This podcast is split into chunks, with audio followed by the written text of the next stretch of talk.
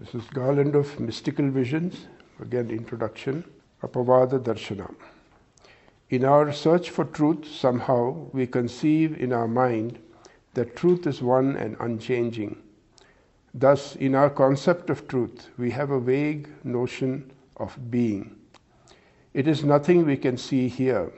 To attain to this experience of pure being, whatever is clear in our mind must get diffused and become vague. What is distinct has become, and hence is not being. Being is beginningless and endless. We have to eliminate distinctness, becoming forms and names. This is negation. A consistent negation of the irrelevant to arrive at truth is called apavada. There are two ways to approach truth. One is to emphasize the assertion of or the existence of certain qualities, bhava. We must use a different method when seeking a thing which cannot be seen and whose place is taken by what can be seen, abhava. For this we use a method of negation in Sanskrit called neti neti, meaning not this, not this. In our search for relative knowledge of the phenomenal world, there is no need to apply this negation. We use it only to break through the persistent veils of becoming, which are obscuring a substratum of pure being, untainted by condition or change. Even modern scientists agree that the reality of the world is not as it is presented to our senses. Matter is not solid but a cluster of flying molecules. The atom itself is held to be 99.9% empty space. The physicist thinks what he sees with his mind's eye is more real than what he sees with his optical eye. The ensembles of the world are projected by the peculiarity of our mind. For example, we look at randomly scattered stars and see them as various constellations. Scientists use refraction indexes to mathematically understand the corrections necessary in the perceptions of certain illusions, such as whether a rod, when placed in a glass of water, appears to bend. We use a mathematical notion to deduct that which is unreal. This notion is not perceivable. Our actual experience shows us becoming, not being. Suppose there is a white screen in a dark room. Its whiteness is veiled in a darkness which by itself has no content. Darkness is nothing more than an absence of light, but it operates or functions as a concealing factor. When we project light on the screen, we see the screen in its pure nature. Then we pass a thin strip of film which is partially transparent partially translucent and partially opaque between the source and the screen. This then projects so many ideas of forms on the screen. Now, from this interplay of nothing more than varying degrees of light and darkness, we see scenes with people running around, wars, love affairs, weeping, laughter, and we ourselves can become extremely moved by all that. The projection is our enemy in that it obstructs from our vision the true nature of the screen. We are caught thus between becoming and being. When Sat and Asat, being and non being, come together on a movie screen, there is presented a creation which is absolutely different from either Sat or Asat, which in this case, as represented by the pure white nature of the screen, and the dark patches, which are only a negation of the screen's reality. The fundamental characteristics of becoming are threefold. First, something is originated.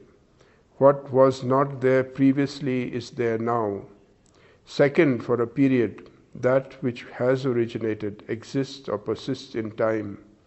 Third, whatever originates and persists must again merge back into the matrix of the unmanifest. These three stages are referred to in Sanskrit as Utpatti, Sthiti, and Laya. Clay, when put on the potter's wheel, is transformed into a pot. A transformation is a process in time. For becoming, time is a necessary factor. You cannot think of becoming without time. In time, what happens? There is a transformation, that is, a changing of form. Now we bring in form. We do not say new forms are coming, but rather that the original form became transformed. There is a backward and forward movement between clay and pot. Phenomenally, time flows only one way, but the mind can operate both ways. Going back in time takes us to the cause. Going from becoming to being is a reversal in time. Going forward leads to effects only. In this reversibility from effects to a cause, where does the process stop? Pot, clay, crust of earth, chemical components, physical energy, timeless nothingness, without earth or sun or nebula. Beyond this, the mind stops and says, Please don't drag me any further. I can only throb. Throbbing implies time. I can conceive of transformations only in time. By negating time, we come to pure duration, just as by negating becoming, we come to being.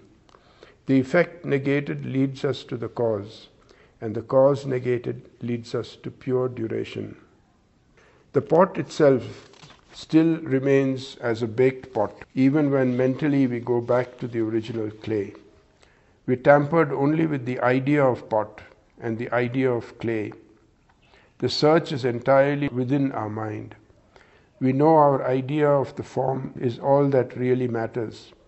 We need not break a beautiful pot Pure mind stuff is the stuff of the idea of both pot and clay and all else. Mind stuff undergoes all these transformations that is, becoming, being, time, duration, transforming mind stuff, pure mind stuff. In the mind stuff, there is no clay. There is only a conceptual connotation we have given to an idea pot, which is different from the connotation of the idea clay. Hence, we have ideas and behind them meanings. A meaning implies some precious value. To help see the connection between meaning and values, supposing you receive a message from a judge with these letters, and this is one word H A N G H I M N O L E T H I M go. Hang him not, let him go the meaning and inherent value drastically change according to the placement of a simple comma, that is, before or after the word not.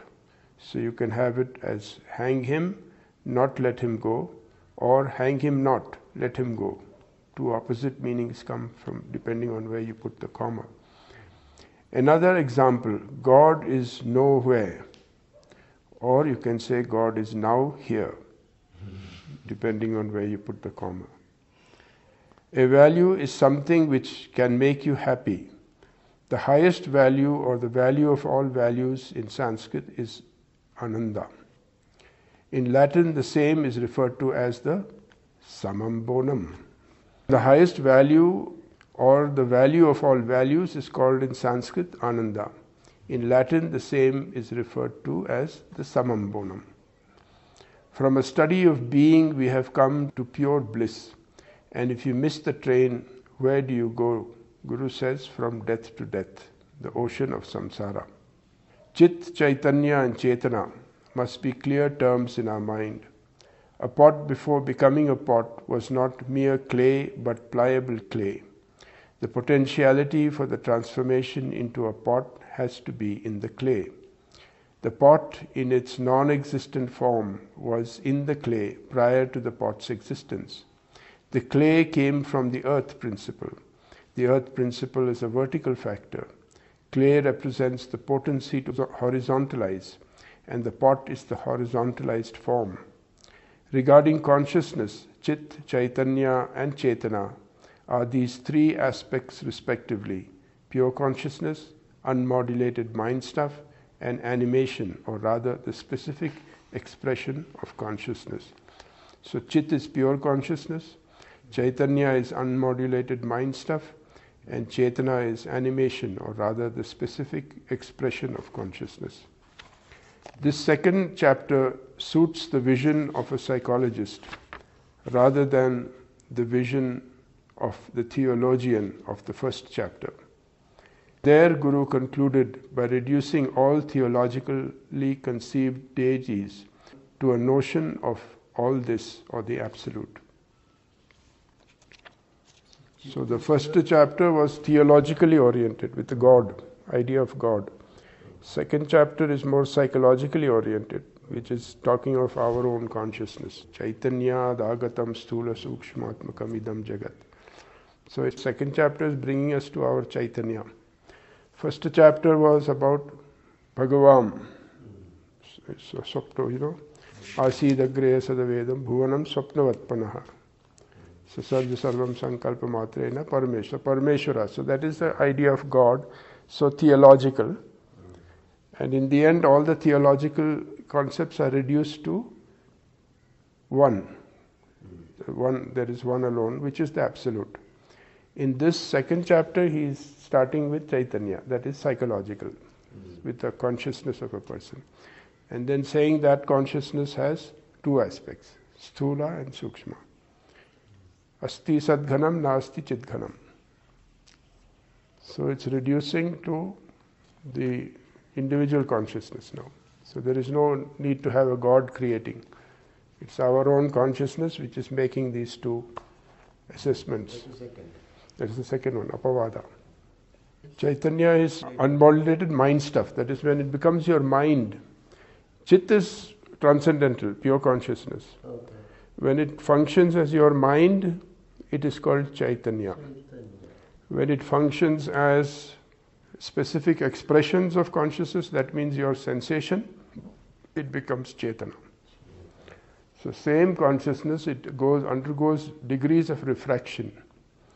Just like when you put a rod in the water, the rod bends, appears to bend.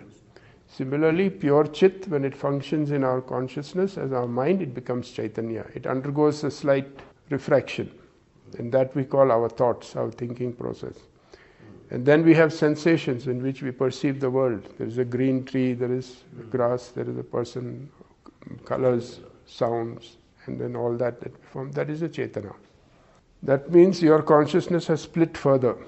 Just like in a prism, when you take a prism, white light, invisible light, it becomes seven colors of the spectrum, rainbow. Similarly, pure chit, when it comes in your mind, it becomes Chaitanya. It splits. It becomes subject, object, all the mental functions now are happening. Then go one step further, when it comes to the sense organs, it splits even further into the five sensations. And the combination of the five sensations, which gives you this colorful world. But without chit, none of these can function. So, chit is the original substance, Satchit Ananda. But when you see it from the side of Chit, then it is the same Chit which is forming all these. So, so what is happening? It's just a degrees of refraction, degrees at which the Chit transforms. When the Chit transforms into mind stuff, you call it Chaitanya. When the Chit transforms into sensation, it becomes Chaitanya. It's the same thing, but it undergoes degrees of refraction. Dilution, you may say, it becomes diluted. Chit is concentrated. When it comes to the mind, it becomes a little bit diluted. When it comes to sensation, it gets even more diluted. So the, the potency of the chit becomes dilute when you are in the sensory world.